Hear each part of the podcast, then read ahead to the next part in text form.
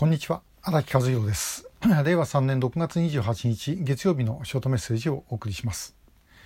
しちがつついたちにですね、あの山口県の方へ、えー、参ります。山口県の長門市でですね、えーまあ、いろんなこれ工作活動に関係する現場があります。えー、そこをですねちょっと見ていきたいと思ってます。えー、どこかの時点で、えー、ライブもやるつもりです。またあのお知らせしますので、えー、ぜひご覧ください。でその山口絡みなんですが、えー、まあ私の友人に今なってますけども、イーサン・チョルという、えー、名前はあの龍谷大の李相哲先生と同じ感じなんですが、これはまああの仮名です。えー、李相哲先生とは何の関係もない、えー、男なんですけども、その彼はせんきゅうひゃくはちじゅうにねん、えー、昭和でいうとごじゅうななねんにですね、えー、長門市の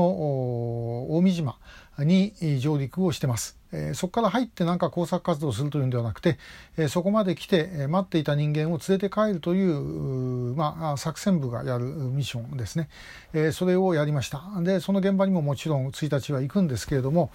で、えー、その彼はですね、えーまあ、これ前にもこのショートメッセージでお話したことあるんですが、最初はあの実は香港に入れという命令を受けたんだそうです。で嫌だって言ったと。で、えー、そんな工作員があの命令に従わないってできんのかというふうに聞いたらですね、いやその自分たちをその育てるためにものすごい金と手間をかけていると。だからそれをでそういう人間があの意に沿わないミッションをやって失敗したりとかですね、えー、そういうふうにしたらばあこれ大変なことになるからやっぱり言うことを聞くんだという話でした。えー、そんなもんなのかなというふうに思ったんですけれども、考えてみればですね、えー、工作員だって人間です。で安明人が前言ってましたけど、安明人はあの休戦ラインを越えて南へ逃げるんですね。えーまあ、訓練任務かなんかの途中に。でその時ですね、あのもう韓国側に入って、で韓国側の監視所かなんかが見えるところでですね、猛烈にタバコが吸いたくなったと言ってました。でしかしここでタバコを吸って煙が出たらですね、えー、撃たれておしまいかもしれないというふうに思ったんですけども、でもやっぱりタバコ吸いたいという欲望が勝っちゃってですね、それでタバコ吸っちゃったと。で、まあ、しかしあの運よく見つからなかったんで撃たれなくて済んだというふうに言ってました。日本に入った工作員でも、まあ、あの前にも行きました高岡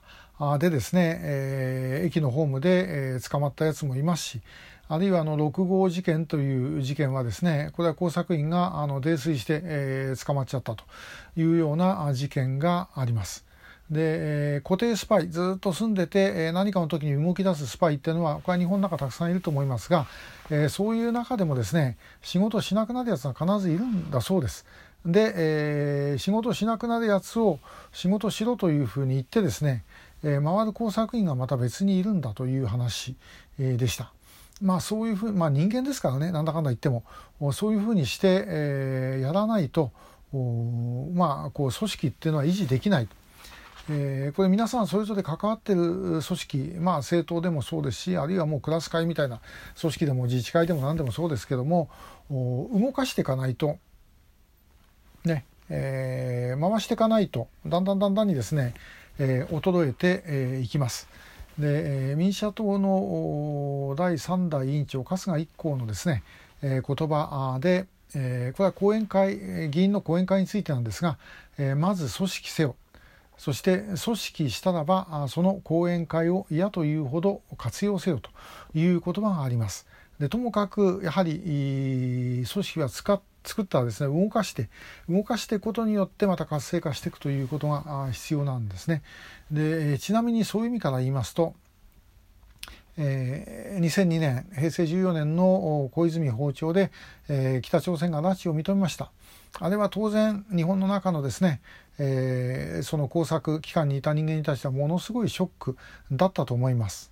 で私はあの時、えー、これでもうみんなですね、えー、自白するだろうと、自分がやってましたということをですね言い出すだろうというふうに思っていたんですが、まあ、若干そういう人もいましたけども、全体としてはそんなに数は多くなかった。えー、なんでこんなに情報があまり出てこないのかなというふうにしばらく思ってたんですが、やがて分かりました。どういうことかというと、組織が続いていたからです。組織を続けるためにはですね、こう血が回っていかなきゃいけません。で、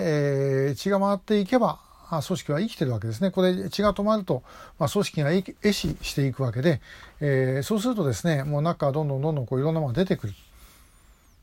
で、ところが出てこなかったということはちゃんと血が回ってたということで、 きゅうてんいちなな の後でもそういう工作機関の組織は日本の中でですね、えー、もちろん影響はあったでしょうけども、しかし動いていたということだったんだろうと思います。で、まあ、我々工作員というと、もうなんかあのスーパーマンみたいなあの映画に出てくるようなですね、えー、ものをいあの思いがちです。だけども、もちろんそういう人も中にはいるんでしょうが、あまあ人間ですから、なんかですね、やっぱり失敗もやらかし欲望もあります。で、えー、シンガンスだってですね、あの一緒に同居していたパク・チュンソンさんに、えー、なんかお店の開業資金かなんか貸してですね、結局返してもらえずに終わっちゃってるんですよね。えー、そんなこともいろいろあります。だから、まあ、我々はこういう工作活動っていうのをですね、あもう日本がやられてるんだ、ねえー、おしまいなんだとかいうことを思わないで、えー、こっちからそれをですね、場合によったら使ってやるとか、あるいはですね、まあ潰すのは潰すでいいんですけども、もうこっちからもっとですね、いろんなことをやっていけるっていうふうに思った方がいいだろうと思います。で、えー、我々だけがやられてて、相手がもう絶対強いっていうふうに思う必要は、これは絶対にありません。相手も人間です。弱みがたくさんあります。お互いにその弱みをですね、握っているところはあるはずで、えー、我々がそれをできないことはない。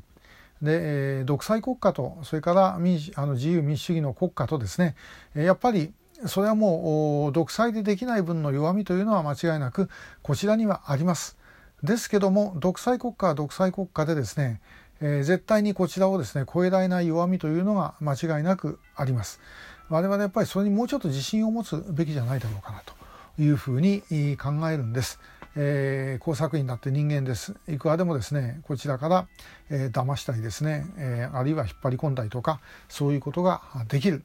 ということで、えー、自信持っていきましょう。はい、今日もありがとうございました。